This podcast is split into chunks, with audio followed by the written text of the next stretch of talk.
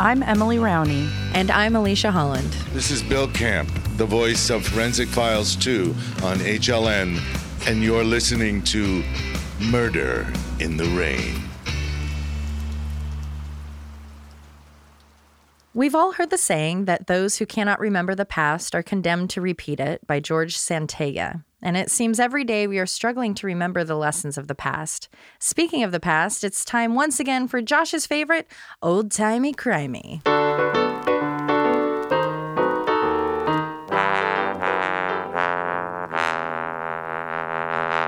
As race relations in the United States have once again come to a boil, it's time we look at the actual history of our area, not the one we were taught in school, and learn from the mistakes of the past and do what we can to correct them so we don't condemn ourselves. In the US, and especially in the Pacific Northwest, we are taught about the Native Americans that were in the area when pilgrims arrived. In elementary school, we had frontier days where we would put on a bonnet, pan for gold, wash our clothes on a washboard, and touch the pelts of the animals that were used for clothing. But we were never taught about the dark side of things, about how the white man destroyed not only families, but how small groups of religious missionaries could destroy entire tribes.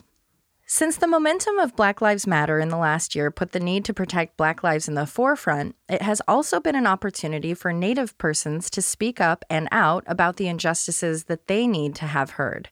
Not only the injustices of the generations past, but current ones. From COVID relief to fresh water availability, Native Americans are still treated as lesser Americans. For years, and especially more so recently, there have been talks of reparations for the Native Americans. Ideas from financial support to actually giving back the land to the rightful tribes have come to the table. While that is something I emotionally support, I don't know that people would ever be willing to actually do that. As a child, I never thought about the gruesome details involved in creating reservations. I'm sure deep down I knew that there was no way it was a good situation, and I was never forced to hear the details in school, so I didn't force myself to go there. While there are hundreds, if not thousands, of stories regarding those who fought to protect their land and those that were trying to take it, there's one particular massacre in Washington that left more than a dozen people slaughtered, started a seven year war, and decimated an entire Native American tribe. This is the story of the Whitman Massacre of Waiilatpu.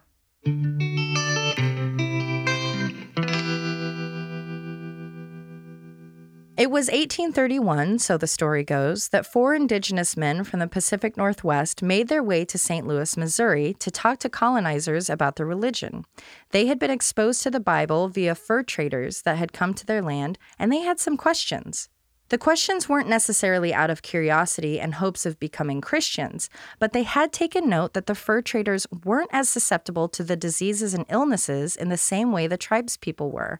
Being that Native Americans, especially at the end of the 19th century, were incredibly spiritual and curious about how spirits could help, they wanted to know more. Additionally, they were intrigued by the book itself and wanted to learn how to read and write and create things such as the Bible, so they went across the country to find out more. Word of their visit and potential conversion opportunity in the Pacific Northwest quickly spread. Their visit happened to coincide with the second great revival of religion in America. So, to anyone that heard of the native men asking about the Bible, they heard not curiosity, but an opportunity to save their souls. Their visit was such a big deal, there was a story in the newspaper about it and how it was the duty of the churchgoer to take to the trail and to do God's work. Two people who were moved by the news were New York newlyweds Marcus and Narcissa Whitman, names that were eclipsed by Lewis and Clark, even though they were some of the first non Native Americans to use the route that would be known as the Oregon Trail. Marcus Whitman was a 33 year old doctor and hobbyist preacher. His wife, 28 year old Narcissa, was his hype woman and supported his teachings. In fact, she had wanted to be a missionary since she was a teen, even though female missionaries were few and far between. So in 1836, five years before the Oregon Trail, the Whitmans set their sights west. They weren't alone in their wagon journey. They were joined by married couple Henry and Eliza Spalding, along with William Gray. For part of the trip, they were accompanied by Miles Goodyear, a mountain man that would go on to found the town of Ogden, Utah.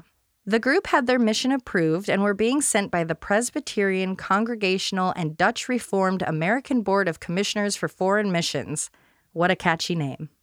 Narcissa and Eliza were true trailblazers in taking this journey. They were the first non Native American women to cross the Rocky Mountains and to make it as far west as they did.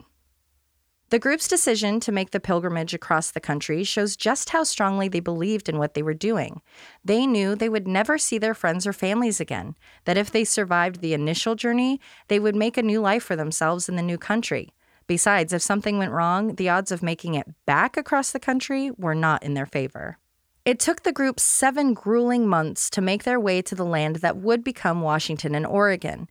Before they got to their destination, the Spaldings and William Gray settled in an area that would later become Idaho. The Whitmans continued, excited and optimistic about what would lie before them. Once to the Walla Walla area, they set up the Waiilatpu mission. They had made it and were eager to teach the Cayuse tribe the word of the Lord.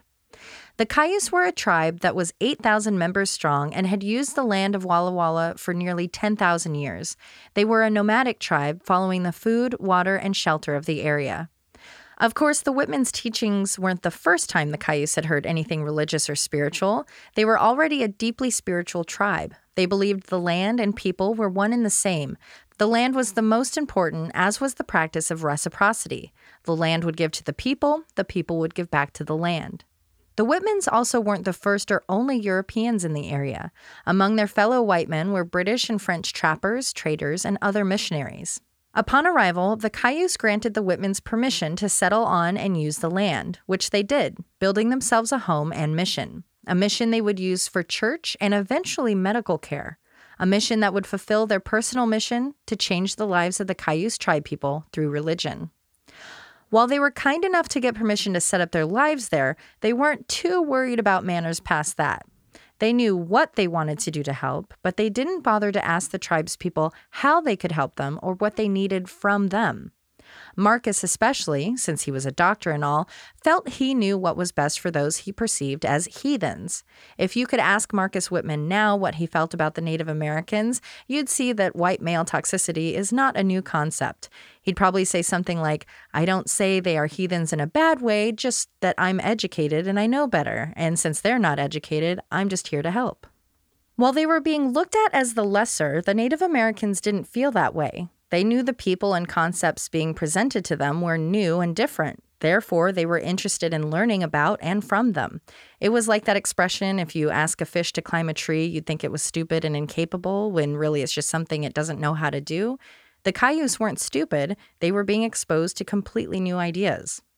Once the mission was set up and running, the Cayuse people attended the sermons, some even getting baptized. But there were difficulties when it came to the Cayuse and the new religion. There were so many elements of what Marcus was teaching them that were completely new and foreign concepts the idea of heaven and hell, that everyone was born a sinner. It was a negativity and intensity that they just hadn't used in their spiritual aspects before. On top of that, there were language and use of language barriers. For the Cayuse people who had an oral culture, words weren't just words, they were powerful objects. So, as Marcus preached, You're going to hell, it was easy for it to be misconstrued as, I personally am the one that will be sending you to hell. As the Whitmans settled into their new lives, they started their family. On March 14, 1837, Alice Clarissa Whitman was born. She was the first non native child born on the land that would become Oregon. Sadly, at just over two years old, Alice would drown in the Walla Walla River. That would be the only Whitman child by birth, but not the only child they would raise. On their journey west, the Whitmans had met many trappers, hunters, and travelers. Those men remembered the Whitmans when they would have babies with Native American women. Through the years that followed, the Whitmans were given two year old Helen Mar Meeks, five year old Marianne Bridger, David Malin, who was just under two years old, Marcus's 13 year old nephew, Perrin Whitman. Then came the Sager children, all seven of them, the oldest being 13, the youngest just five months old, as her mother had died on the journey west. As the years went on, the frustration between the Cayuse people and the Whitmans grew more and more. Culturally, the Cayuse tribe was expecting reciprocation and gifts from the Whitmans. As they viewed the symbiotic relationship between themselves and the land, they expected to receive gifts from Marcus and Narcissa after giving them their land, food, and time. The Whitmans were annoyed that the Cayuse people weren't putting in more of an effort to change their ways. The Cayuse people were annoyed that the Whitmans expected more from them. They had seen the Whitman's teachings as something to add to their already robust spirituality, not something to replace what they already believed. After two years, the indigenous people were bored and stopped attending the church in the same numbers they had been. As time went on, word spread east about the bountiful land in the west. The Cayuse tribe watched in horror as a flood of whiteness took over their land. Marcus basically became the spokesperson for the immigrants, informing the tribe that, yeah, we're going to claim this land now. Thanks. Five years after their arrival, the area went from a few hundred people arriving a year to a thousand new settlers just in 1843. And for anyone that played Oregon Trail back in the day, you know that new people meant new diseases and illnesses. These included dysentery, the flu, and whooping cough, none of which the Cayuse had been exposed to before. Since they had no immunity built up for these diseases, the tribe's people, especially the children, were dying at an alarming rate. Being a doctor, Marcus turned the mission into a makeshift medical facility where he treated both the white people and the Cayuse. In doing so, his rate of mortality after treating the white people was low, while the mortality rate for the Native Americans was exceptionally higher. This led to conversations amongst the tribe. Was the doctor poisoning them? As the children of the tribe continued to die, chiefs started to confront Marcus, suggesting he leave the area. Narcissa refused to heed the warnings. She knew they were there to do God's work, and she wanted Marcus to fight back. Marcus decided they would be staying put, and he left his trust in God. With the influx of people and word coming from the east from other tribes, word of diseases, the taking of lands, and decimation of tribes, chiefs in the area had a bad feeling a feeling that the white man was only interested in the land and taking over the country. So they wondered what were Marcus's true intentions. With fears mounting, the chiefs once again approached Marcus. His mission was over. It was time for him to go home. But that wouldn't work for Marcus. As missionaries, if they had returned home, they would have been viewed as failures and would basically fall out of social standings. The warnings persisted get the hell off our land. The curiosity and interest that had first been piqued by the Whitmans had run its course. In 1847, nearly 5,000 people came on the Oregon Trail and settled in the area of the Whitmans and Cayuse. With that many people, the number of diseases was much higher than anything they had dealt with in the past. In the fall of that year, Marcus was treating 75 people in the mission, most of which were being treated for yet another new illness to strike the tribe measles. By the time measles had hit the tribe, they were losing six people a day to it. The tribe soon withered down from thousands to only 500 members. By the end, half of them had been lost to measles. Just as before, Marcus was able to treat and save the white children, but the indigenous children were not so lucky. Since he had refused to listen to the requests and warnings of the chiefs, a meeting was held for the men to decide what to do with the doctor they felt that was doing more harm than good. While the deaths were upsetting to the tribe, there were still several people that had converted to Christianity and didn't want to see the Whitmans forced out. But the night of November 28th would but the night of November 28th would cause a change in course. On that night, three Cayuse children died from the measles after Marcus couldn't save them. The Cayuse had had enough. Something had to be done to rid them of the man that had not only used their land, but had brought the death and destruction carried out by the thousands of people that had followed him, but a man that was now seen as a danger to the people and the children, a man that they felt was killing them off to make room for more white people, a man that over and over again refused their requests for him to just go home.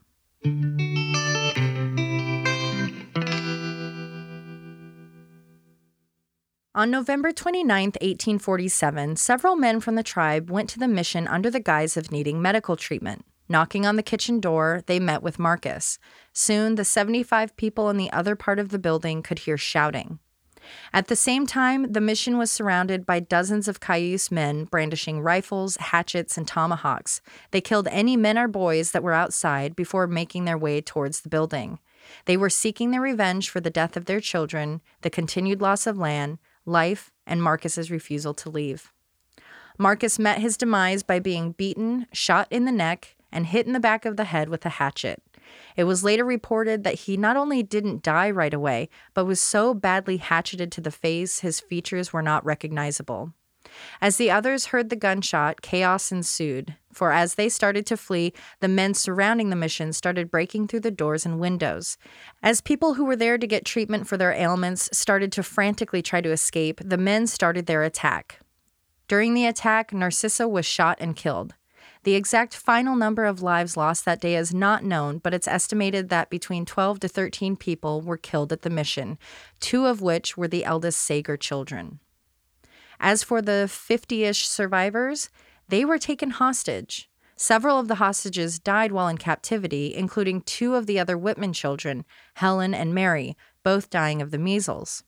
Most of the deaths that occurred while being held hostage were from illness and elements.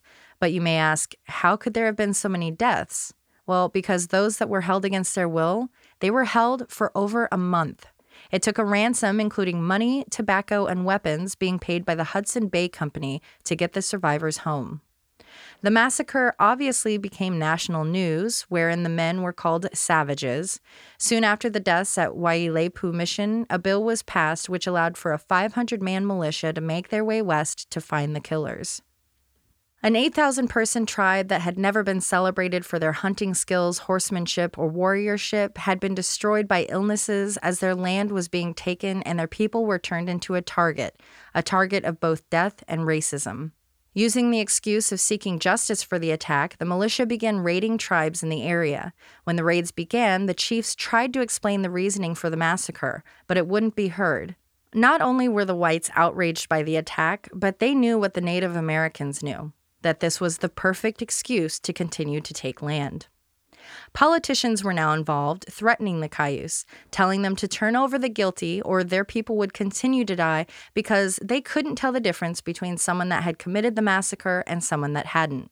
In hopes of taking pressure off their tribe, five men, including Tiloukaikt, the leader of the Cayuse tribe, and Tomahas, both of which had been present at the mission, turned themselves into authorities. While those two were guilty in the eyes of the law, it is unknown how or why the other three men were chosen.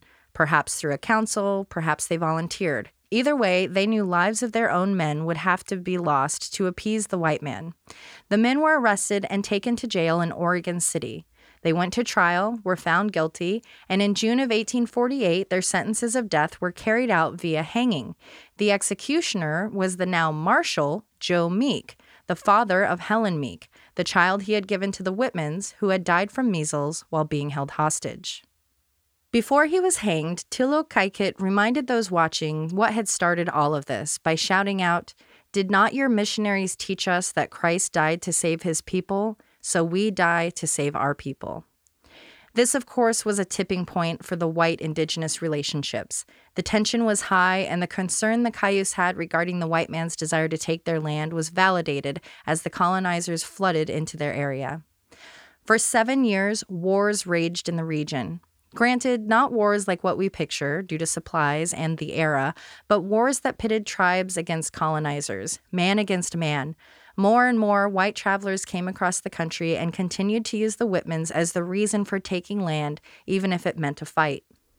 In May of 1855, the U.S. government met with tribal leaders in the area where they signed a treaty for the land. The government claimed that there were only a couple hundred people left in a few tribes, so they should all just be put on land together, while the tribes argued their numbers were much higher than what was being presented. They also asked that the land be purchased from them, then they could be giving the land to settlers, allowing them to not only gain financially, but to have control of how much land they sold. We, of course, know how that went. The government pleaded with the tribes to find land they wanted to settle on before being forced onto a reservation, but they were rightfully unwilling to give it up. The final treaty barely met the desires of the Cayuses, Umatillas, and Walla Walla tribes, those that had been brought together on the council due to their proximity with one another. They gave up over 4 million acres of land, they asked to retain 512,000 acres, hunting and fishing rights to the land, gifts in the future, and a payment of $150,000 or what would be 4 million in today's money. Even though that was the deal that was signed, it of course wasn't what the tribes would get. The final acreage was only about 254,000, part of which had the town of Pendleton on it.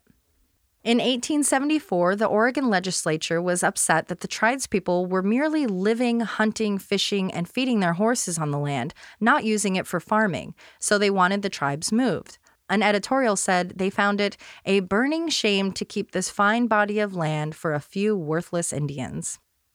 As acts and laws were changed to benefit the government, they caused more and more harm to the tribes. In 1887, the Dawes Act was passed, which divided the reservations even further by giving land to individuals, not the entire reservation, allowing for more of the land to be bought by settlers.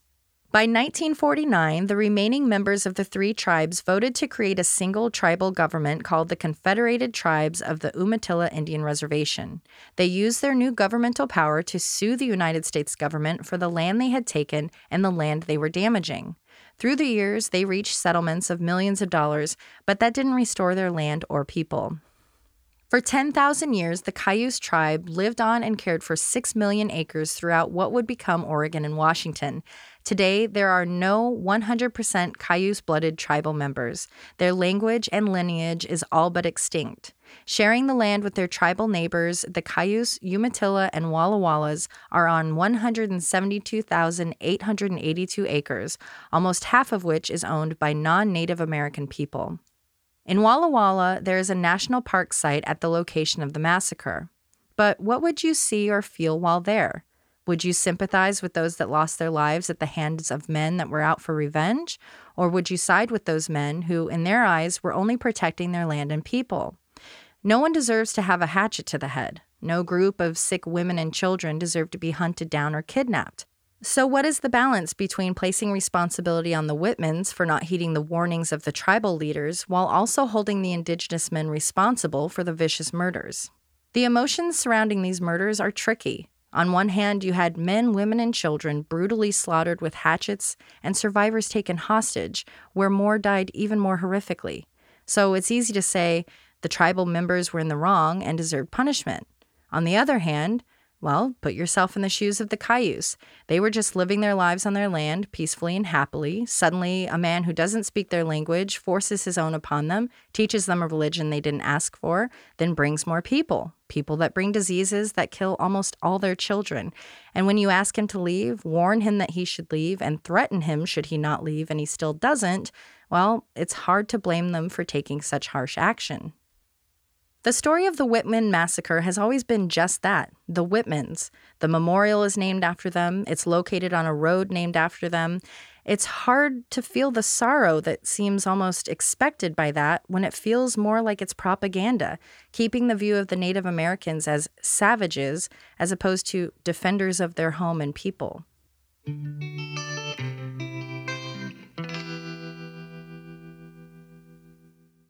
Such an eye roll, my goodness. I loathe this idea of this pedestal that certain religions or people will put themselves on and not even for a minute try to empathize with the the savages or the people less fortunate who haven't embraced it. It's just so egocentric awful. I hate it.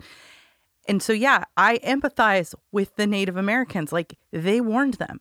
They told them how dare you walk into some habited area and assume it's up for the taking. Um, I don't agree with the the hostage taking and killing of children, right. but I absolutely think they were in the right. Like, okay, I don't condone war. Like, that right. sucks. But what else are you gonna do? You're at a disadvantage. You don't have the same weapons. You don't. You know, there's more white people coming. Like, it's just so freaking frustrating. And when you lay out the amount of land, like it really puts it into perspective. Like we literally stole everything. Right. It's horrible. Right. I just get really worked up. And I, I remember not even learning about this type of stuff. Never. Till way late in high school when I actively did it myself. I would go to college talks and learn about this stuff because you don't learn it in school or maybe you do now i don't know i always say that that i've i never heard it this is i could take a day and drive to this memorial and drive back mm-hmm. it would be a day trip yeah the only reason i know is i got really into native american studies oh, in right. college too so it's but yeah it's just it's not presented when you're younger to because understand. we are white centric. Yeah. As a society, like we are white people. I get it. Like we have to it's sad that we have to actively seek out this information to like better our own education mm-hmm. on these topics because it's protecting. Cuz if everyone knew everything, it would be really hard to be like yeah, I'm going to stay on this land. Well, about, or I'm not going to we're not going to vote to give you money like so that you can develop. Elizabeth Báthory, okay? Mm-hmm. And no, it's not Bathory, everyone Who that- is this? This is just a historic figure that Oh, okay. was villainized. So it's this woman who, uh, this the story goes, she's like bathed in young women's blood, and she killed all her servants, and every women would disappear. It's all propaganda. Like this, there is no proof of it. They did not find remains of hundreds of women on her property. It was the original QAnon. Yeah, it, it was it was basically she had a uh, I think a cousin who didn't want her to go into power and run a country, so they started spreading rumors, and it's powerful because to this day. All you hear about is the how vampiric she was and how you know she got boarded up in a tower for all of her crimes, but maybe she was just this badass woman leader who had some really gnarly lies spread about her, and and that just goes to show how easy it is to perpetuate an idea of history. hmm Well, and and then you, if you backtrack, like my, you know, my dad has always said, just follow the money. That'll answer. If I ever, you know, growing up, if I'm watching the news, well, why would they do that? He'd go follow the money. So let's go back, and you know, you go back, you go back. So that Protestant International World Council of Megachurch, whatever they were called, that sent them, how many of those guys were just wanting land? And they're like, oh yeah, send those missionaries out. Exactly. And so the missionaries are just stuck in this position because they're, you know, like I said, since she was very young, Narcissa was, I'm going to be a missionary. And so this was a dream for her to be able to do this. What what was the real motive behind those guys going, yeah, go do that? Was it that's the really thing, the word like- of God? it, people take advantage of what you don't know and i'm not ever going to say like all christians are bad or all people are bad it's just like take a minute to educate yourself on why you want to do something and why somebody's supporting you in doing it and maybe there's more to the story because it really is just like naivety they're Mhm. they were naive people who wanted to spread the word of god and that in itself is not bad they thought they were being good people but it's this idea that you're better than other people because you have that it's just Yeah, they looked and they're like, oh, look at our clothes and our houses and whatever. It's so much better. And it's like, no, they're doing just fine. Just because it doesn't look how you expect it to look, or you think like, oh, these poor people that don't have no, Mhm. they're they're okay. Just because it doesn't look the same. And it's that lack of curiosity that gets me. Yeah. And so it blows my mind to think we're gonna try we're literally on the other side of the world from where we started. And we're not going to talk to you guys about what you have. We don't want to hear and that's sad and that this whole you know this whole tribe was like well yeah we'll hear. We want to there's no fear. You're just showing up and they're not like scared off. They're going wow this is all different new and interesting. Let's but you hear can't do the about it same. and go. But you guys can't sit and go oh this is oh interesting and you believe the land has this and the you know it's like oh Mhm. wow okay. And we could maybe have a really bomb ass american religion if they had done that yeah, I guess uh, the thing I hope people take away because you know we all think, oh, this will never happen again, but it's like this shit does happen Yeah. all the time. Like just white men, man. And that's why we're not taught it. Because if we were taught this in high school, even when you first are really kind of getting your own ideas and and learning more and more about the the world, you know, the world's getting bigger for you when you're in high school. If you're learning about that, yeah, you're gonna end up with an entire Um, they do- they generation that's changing the way they teach. Chloe because has you're gonna be pissed. Chloe comes home with a lot of knowledge about what's happened to Native Americans because they teachers are actively investing in that. And I don't know if it's like in the normal curriculum or if they're just doing it, but I appreciate that. And she asks me really hard questions about that stuff, and it's like, yeah, I want you to know. While researching for this story, I heard the pilgrims, white men, pioneers, whatever you want to call them, referred to as immigrants, which was a name I would place on those folks that landed at Ellis Island, but I had never really thought of it as a name for the people that were making their way across what would be the US. But they were. They were immigrants searching for a better future for themselves, and in this case, for others. But immigrant is used in such a negative way now, usually by angry white guys that won't let them come take their jobs. I've never felt that way about immigrants from other countries. I just thought they wanted better for themselves and their families. But perhaps those angry white guys are so suspicious because they know differently. They know that their own ancestors were capable of forcing a religion on others, capable of walking onto another man's land, into their home, and trying to force them to change their lifestyles, that they were willing to bring with them illnesses that could wipe out entire groups of people without thinking twice. They've taken the horrors of their great great grandfather's actions and put them on other immigrants. All of these events the first arrival of white men to the West, the destruction of the people and land, the forcing the tribes onto reservations was just shy of 200 years ago. For context, it was two years after the Tribal Council was formed to fight back against the government that I Love Lucy first aired. These events are of a not very distant past. Before the colonizers arrived, the Native Americans had a prophecy that said new people would come and bring challenging changes to the Cayuse. Sadly, the prophecy was right. Since then, the Native Americans across the Pacific Northwest and the rest of the country have fought for their rights the rights to their lands, the rights to their health, the right to exist. With disproportionate incarceration rates, homicide rates, and suicide rates, they are right to fight. And there is a lot of fight left in order to give the remaining tribal members the land and lives they deserve.